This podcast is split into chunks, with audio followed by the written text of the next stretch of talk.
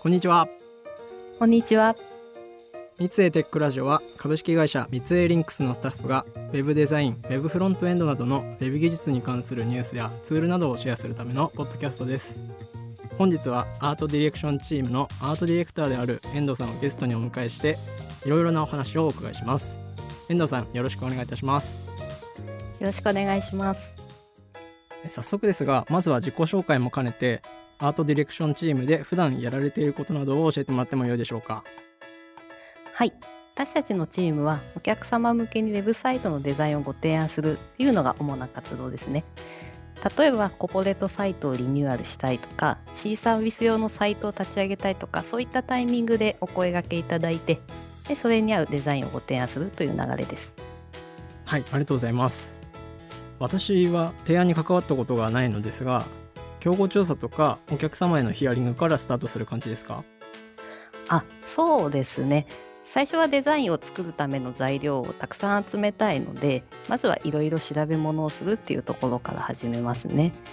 でその後お客様にヒアリングのお時間をいただいて整理してそれでまた調べ物してってこう行ったり来たりしながらまとめていく感じですかね。うん、なるほどちなみに提案の仕方は時代によって変わったりするものなんでしょうか？ああはい。コロナの影響で最近はほとんどプレゼンもオンラインですね。やっぱり対面とは全然違ってだからちゃんと伝わるようにプレゼン方法を考え直したりっていうのはありますね。うんそうですよね。その対面とは違うところとかその工夫されているところって何かこう具体的に話せるものあったりしますかね？そうですねの対面であればお客様を見てこう状況に応じて話す内容とか調整したりっていうことがしやすいんですけどあのオンラインだともしお客様がプレゼン聞きながらちょっとこう、んって思っても、こちらが気づけずにこうどんどん話して進めてしまって、もやもやしたままってこともありえるんじゃないかなっていうのはあるので、だから話が一方通行にならないように、話すスピードとか、あのマットの取り方なんかは対面とは変わりますね。なるほど、いろいろ難しそうですね。そうそうなんですよ。はい。あとはもちろんデザイントレンドも変わってくるので、そこはキャッチアップしつつ取り入れてっていう感じです。じゃあ下調べやこうヒアリングをしながらこう土台を固めつつ最近のトレンドも取り入れてるってわけですね。はいちなみにその遠藤さんが最近こうこういうデザインよく見るなっていう表現はあったりしますか？あーなんかこうすごい丸みのあるデザインはよく見かけますね。丸みですか？はいなるほど私はあんまり感じたことがないポイントですね。これまでのいわゆるカードとかボタンに使用してきた角丸などの丸みとはまた違った感じですか？あそうですねもっとしっかり丸いというか今までのカードとかボタンの丸みってこう自然な丸みというか例えばタップできそうだなみたいなこう機能的なところから使ってる感じがするんですよね。とはいえもちろん最近の丸いのは機能的じゃないっていうことではなくて個人的には最近のにはもうちょっと感覚的な面があるような気がしてますね。あパーツ単位で丸いというよりはこうページ全体の輪郭が丸いというか、まあ、どちらかといえば柔らかい印象を持たせるものっていう感じですかね。うん、なんかそういうデザインが増えてきている理由ってこう思い当たるものありますか？うーんこれっていうのがあるわけじゃないんですけどこうフラットデザインからの揺り戻しの流れなんですかね。うん、あのフラットデザインが出てきたぐらいの時って Windows のタイルとかきっちり四角でパキッとしてて装飾もこう限りなくそぎ落としてっていう方向に行ってましたよね。ああ確かにそうですね。はい。でそこから先は徐々に揺り戻しが来たというかこうどのサイトも似てきちゃうっていうのを避けたいってことで例えばイラスト使いとかあとブロークングリッドもそうかもしれないですね。でその流れの中で丸みのある表現も出てきて感覚的にはここ12年ぐらいですかね。特に目立ってきてるかなって思います。うん、すみません。そのブロークングリッドっていうのはどういう表現ですか？はい。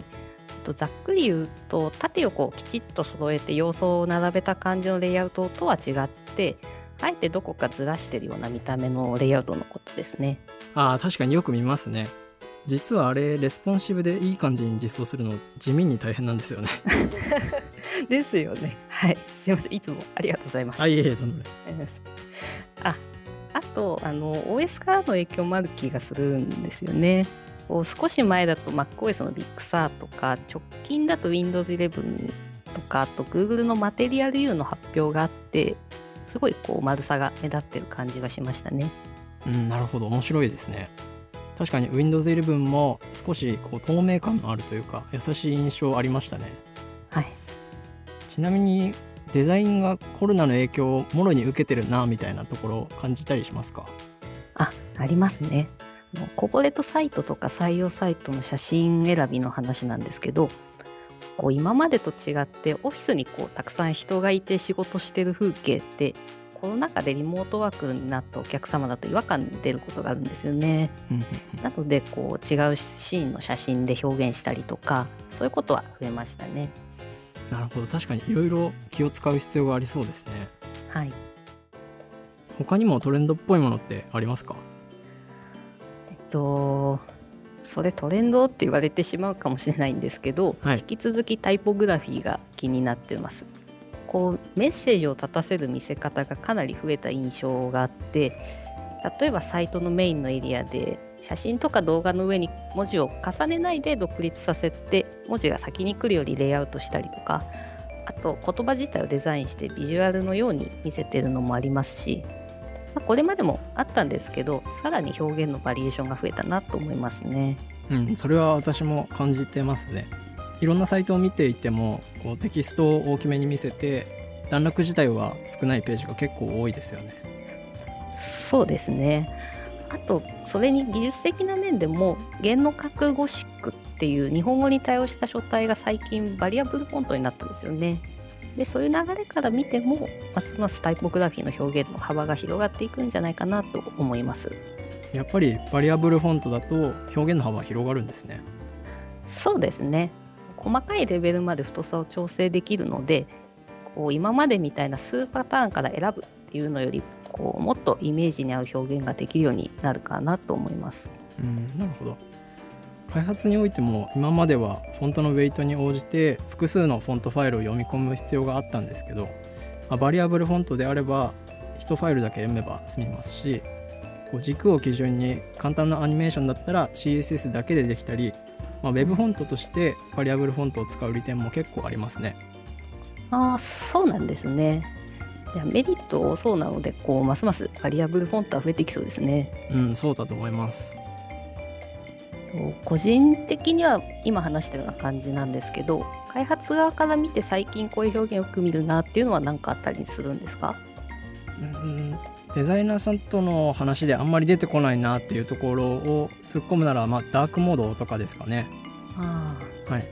多くのエディターのデフォルトが黒背景であることが多いのとまあ白背景よりも黒背景の方がソースコードのハイライトをした時にまあ見づらくなりづらいっていうのもあってやっぱ GitHub のような開発者がよく使うようなサイトではダークモード対応しているサイトが多いですね。確かにエディターとサイト行き来した時に違和感なさそうですし、こう見慣れてる見た目の方が、うん親近感っていうと言い過ぎかもしれないですけど、なんとなくいい印象を持ってそうですよね。うん、そうなんですよね。ちなみにこうデザインするってなると個人的には配色が難しくって普段慣れてるのは明るい背景色のデザインなので文字の色とか背景色の濃淡とか選ぶときになんか感覚的に逆な感じがして黒い紙に白い鉛筆で絵を描くみたいなその感覚の違いが難しいんですよね。ああ分かりやすい例えですね。確かにこう絵描く時も黒いキャンバスより白いキャンバスの方がまあ一般的ですもんね。うん、そうなんですよね。うんまあもっと一般的なところだと、まあ、チャットでお問い合わせできる UI だったりこうスクロールするとコンテンツがフェードインしてくる表現はもう至る所で目にしますね。あー見れますね。うん必要な時には便利なんですけど、まあ、正直サイト使ってて押しそうになってあって思うことははいありますね。うん、ありますね。は いあとそうですねちょっと気になってるのがスクロールと連動するコンテンツって実装するのがすごい難しいイメージがあるんですけど最近はそんなことはないんですか？ああいやちゃんと作り込もうとするとやっぱり難しいんですけどなんでしょう例えばノーコードで作ったウェブサイトなんかはこうスクロール連動のアニメーションがついている印象ありますね。ノーコードサービスって使ったことありますか？あそうですね。あの Adobe Muse なら少しだけ触ったことはあるんですけど他は使ったことないですね。うん。Adobe Muse は実は今年の3月でサポート終了してしまったらしいんですよ。はい。まあでもノーコードでウェブサイトを作るツールの一つです。まあこれは割と個人的な感覚になってしまうんですけど、まあ、ノーコードサービスを使ってドラッグドロップで作るようなページは自然とこうセクションが明確に分かれるようになるのでこうスクロール量に応じて表示するっていう表現をしやすいのかなと思っています。あ,、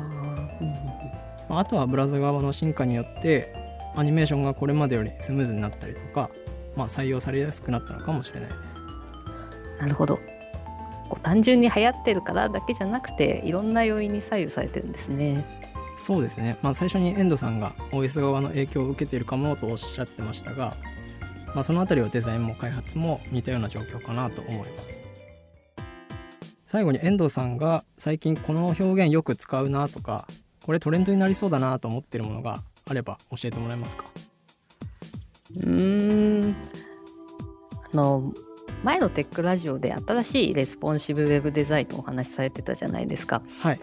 でその関連動画見てる中でとかあとさっきちらっと触れた Windows 11もそうだったりするんですけどなんとなくコンポーネントとかパーツが目立ってるような感じがしたんですよね。なのでこう使う人側のカスタマイズの考え方が強くなってる気がするんですよ。でそうなると例えばカードっぽい見た目の中でトレンドができたりとかタイポグラフィーもこうますます注目されたりするのかなっていうのは思いますね。うんなるほど確かに開発する時も Web アプリケーションとか特にコンポーネントベースで組み立てることが増えてきましたし Web コンポーネンツっていうモジュールを独自の要素として定義することができる技術もあるのでコンポーネントだったりパーツっていうところはもう注目していった方がいいかもしれませんね。はい。ということで本日はアートディレクションチームの遠藤さんとデザイントレンドを中心にお話ししました。